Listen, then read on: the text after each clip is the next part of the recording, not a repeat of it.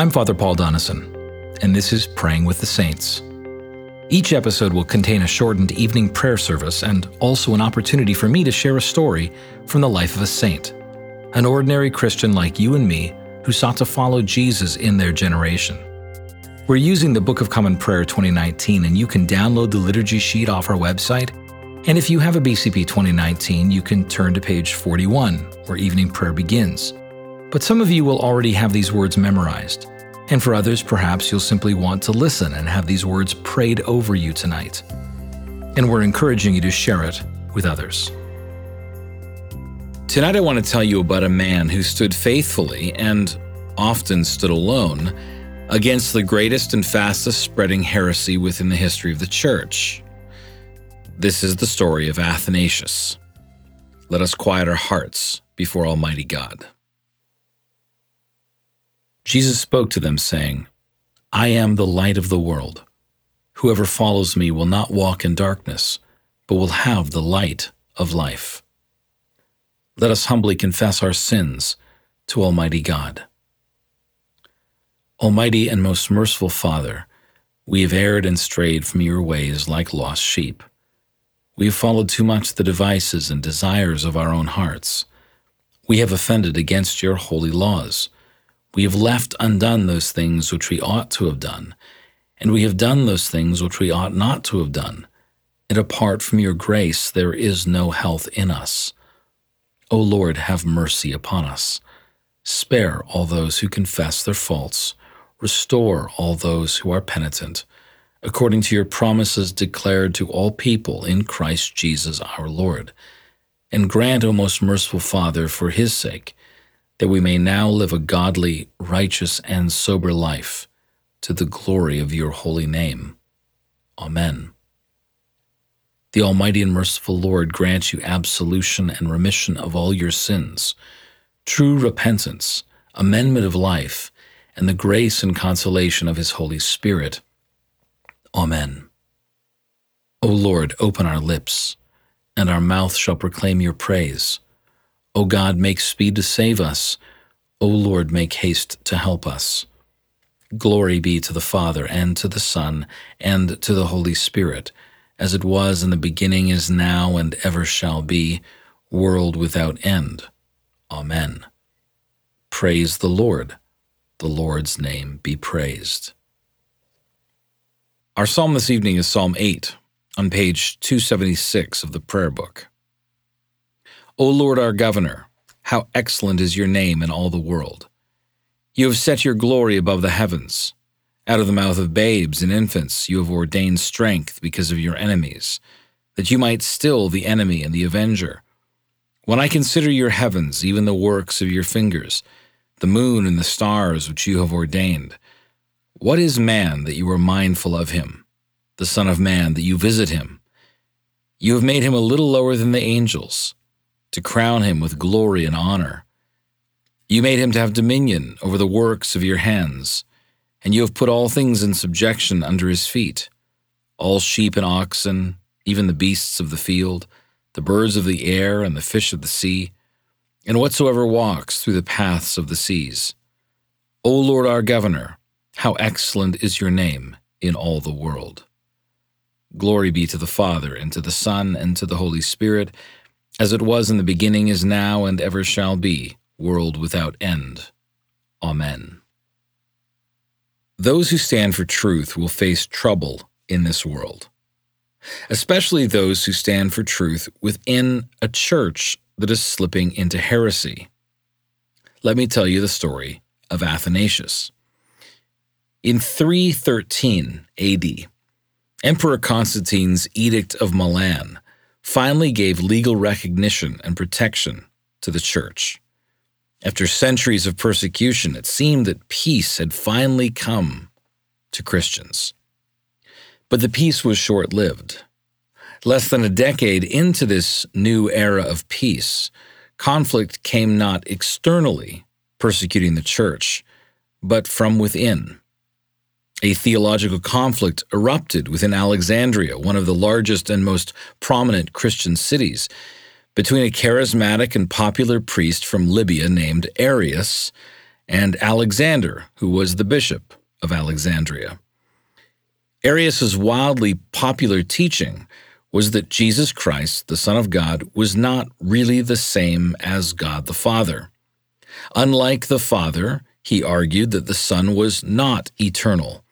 And even though Jesus was divine, Arius would say, he would say that Jesus was, unlike the Father, a creature. Arius used catchy songs and phrases as he taught and gathered great momentum with his teaching.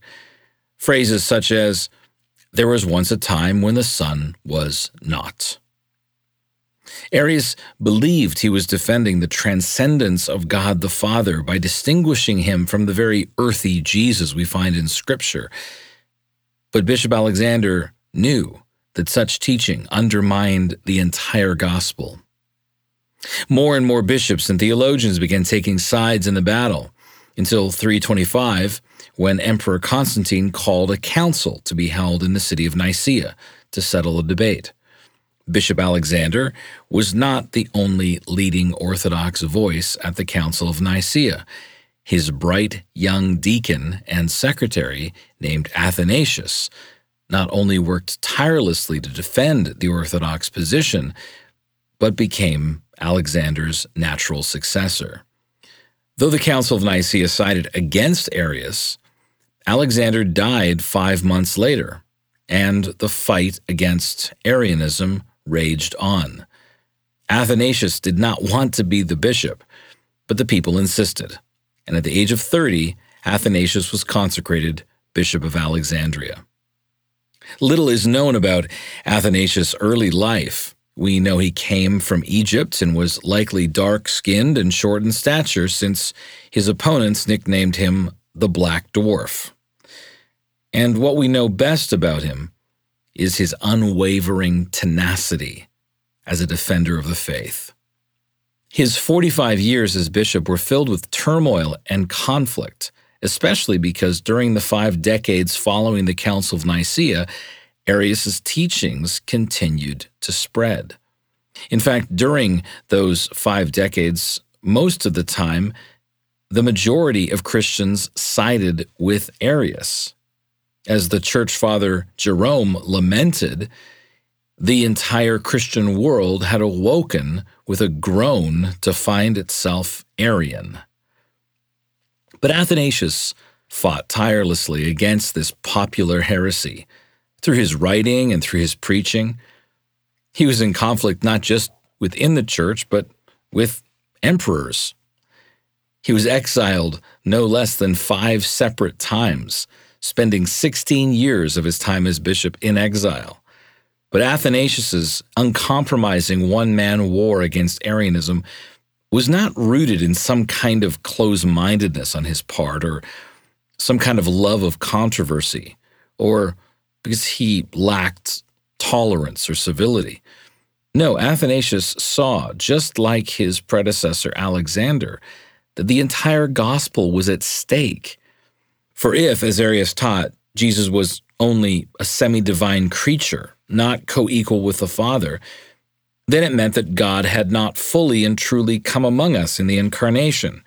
It meant that it was not God who truly and fully saved us, but an inferior being who he sent on his behalf. A being, Jesus, who, because, according to Arius, he was not fully God, could not and should not be worshipped. Clearly, Arianism brings death to the good news. And this is why Athanasius refused to be silent, even when he would be called divisive and intolerant, even when the majority of the Christian world was against him. Shortly after he died, Athanasius's understanding of the Trinity was reaffirmed at the Council of Constantinople, and Arianism was finally and unequivocally condemned as a heresy of the Church. Gregory of Nazianzus, the leader of that council, referred to Athanasius as the pillar of the church. But perhaps the best and most accurate name given to Athanasius is Athanasius contra mundum, Athanasius against the world. As he stood against the world's heresies, he proved himself to be truly for the world, so that the world would be saved by the truth of the gospel. Athanasius truly was against the world for the sake of the world. It was Athanasius's tenacity, his willingness to stand for the truth, even when it was so unpopular, that ultimately won the day and saved the church from this disastrous heresy. Every time we gather for worship in a Eucharistic service and recite together the Nicene Creed, we are reciting phrases and concepts and theological truths, all of which found their root in Athanasius's teaching and defense of the church. This is why Athanasius's life reminds me of the words from Paul to Timothy in 2 Timothy 4. I charge you in the presence of God and of Jesus Christ, who is to judge the living and the dead, and by his appearing in his kingdom, preach the word. Be ready in season and out of season. Reprove, rebuke, and exhort with complete patience and teaching. For the time is coming when people will not endure sound teaching but having itching ears, they will accumulate for themselves teachers to suit their own passions, and will turn away from listening to the truth and wander off into myths. As for you, always be sober minded, endure suffering, do the work of an evangelist, fulfill your ministry. This is the story of Athanasius, the story of an ordinary saint that God empowered to impact his generation with the gospel. May his story inspire you and remind you that God is still in the business of empowering ordinary saints today. Let us confess we believe in the words of the Apostles' Creed, saying, I believe in God, the Father Almighty, creator of heaven and earth. I believe in Jesus Christ, his only Son, our Lord. He was conceived by the Holy Spirit and born of the Virgin Mary. He suffered under Pontius Pilate, was crucified, died, and was buried. He descended to the dead. On the third day he rose again. He ascended into heaven and is seated at the right hand of the Father. He will come again to judge the living and the dead. I believe in the Holy Spirit, the Holy Catholic Church, the communion of saints, the forgiveness of sins, the resurrection of the body, and the life everlasting. Amen. Lord, have mercy upon us. Christ, have mercy upon us. Lord, have mercy upon us. Our Father, who art in heaven, hallowed be thy name. Thy kingdom come, thy will be done, on earth as it is in heaven. Give us this day our daily bread, and forgive us our trespasses as we forgive those who trespass against us. And lead us not into temptation, but deliver us from evil. For thine is the kingdom, and the power, and the glory, forever and ever. Amen. O Lord, show your mercy upon us, and grant us your salvation. O Lord, guide those who govern us, and lead us in the way of justice and truth. Clothe your ministers with righteousness and let your people sing with joy. O Lord, save your people and bless your inheritance. Give peace in our time, O Lord, and defend us by your mighty power. Let not the needy, O Lord, be forgotten, nor the hope of the poor be taken away. Create in us clean hearts, O God, and take not your Holy Spirit from us. A Collect for Peace. O God, the source of all holy desires, all good counsels, and all just works, give to your servants that peace which the world cannot give, that our hearts may be set to obey your commandments, and that we, being defended from the fear of our enemies, may pass our time in rest and quietness, through the merits of Jesus Christ, our Savior. Amen. A collect for aid against perils Lighten our darkness, we beseech you, O Lord, and by your great mercy defend us from all perils and dangers of this night, for the love of your only Son, our Savior, Jesus Christ. Amen. A night prayer. Keep watch, dear Lord, with those who work or watch or weep this night, and give your angels charge over those who sleep. Tend the sick, Lord Christ. Give rest to the weary. Bless the dying. Soothe the suffering. Pity the afflicted. Shield the joyous. And all for your love's sake. Amen. Let us conclude this evening with the Collect for Trinity Sunday on page 615 of the prayer book. This prayer for Trinity Sunday uses language that is attributed to the work of Athanasius in defending the faith.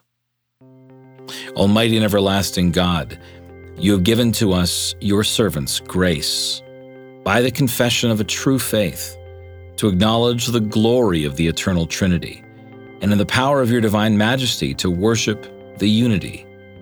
Keep us steadfast in this faith and worship, and bring us at last to see you in your one and eternal glory, O Father, who with the Son and the Holy Spirit live and reign, one God, forever and ever. Amen. Let us bless the Lord. Thanks be to God. The grace of our Lord Jesus Christ and the love of God and the fellowship of the Holy Spirit be with us all evermore. Amen. This concludes this evening's podcast, and I'm glad you joined us for Praying with the Saints. If this prayer podcast has blessed you, we encourage you to subscribe at christchurchplano.org, and we encourage you to share this with your friends. I'm Father Paul Donison, and I'm looking forward to praying with you next time. Until then, I pray that you would have a peaceful night and a perfect rest.